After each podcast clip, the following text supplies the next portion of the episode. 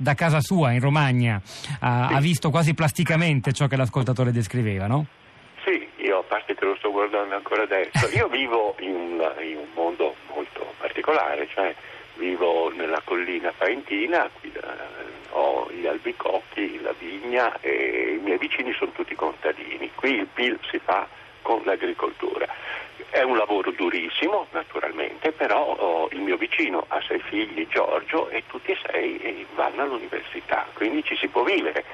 Ci si può vivere a delle condizioni. Intanto qui 120 anni fa hanno incominciato a, i contadini a costituirsi in cooperative. Qui la cooperazione è la struttura, la forma tradizionale di organizzazione non solo del lavoro ovviamente ma anche del mercato. Cooperative voglio dire bianche, rosse e verdi perché qui ci sono ancora i mazziniani con le loro cooperative, quindi però c'è ancora l'Ottocento vivo e vegetato.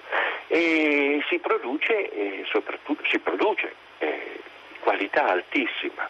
Quello che ho, ho, notato e mi dà da pensare è che questa qualità altissima che fa mandare all'università i figli di Giorgio non passa per l'Italia, va tutta, prende e va a Londra e a Berlino.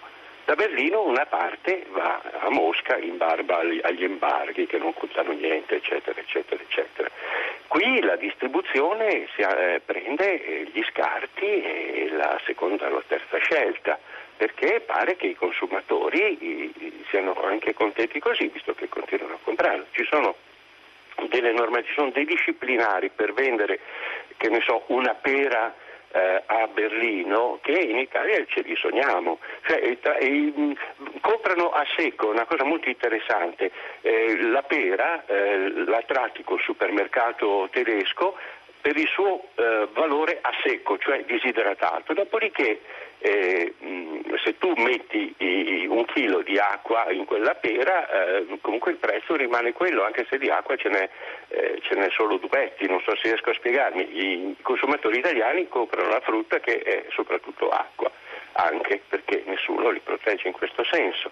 E poi ci sono delle storie veramente straordinarie, perché non è vero che, eh, che non si noi è, è, viva l'agricoltura. E, mh, qui abbiamo un istituto agrario che forma i ragazzi in modo molto, molto bello. Io compro le rose eh, dalla scuola perché sono le più belle rose che trovo in giro.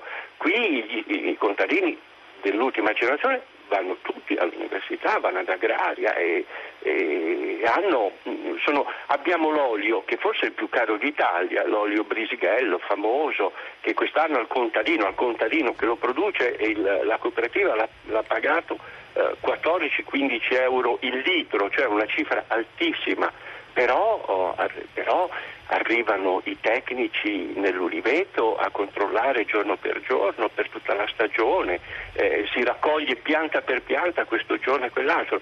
È un, è, è un mondo un mondo che eh, certo è legato al passato, i contadini sono conservatori, ringraziando Dio, sono conservatori, ci sono ancora le famiglie che vivono da dieci generazioni nella stessa casa, però eh, adesso altri miei vicini si sono comprati il nuovo trattore con l'aratro multilama a guida satellitare per fare i solchi belli dritti, e però e funziona bene così. E poi ci sono le grandi battaglie, certo, le grandi battaglie quest'anno e l'anno scorso una grande battaglia contro i, i, i, mugnai, i grandi mugnai criminali che fanno la speculazione sul grano e tengono basso, bassissimo il prezzo del grano, però è una battaglia che si può fare, magari si perde, forse speriamo che si vince. La battaglia che non si può vincere è contro il, è, contro il clima.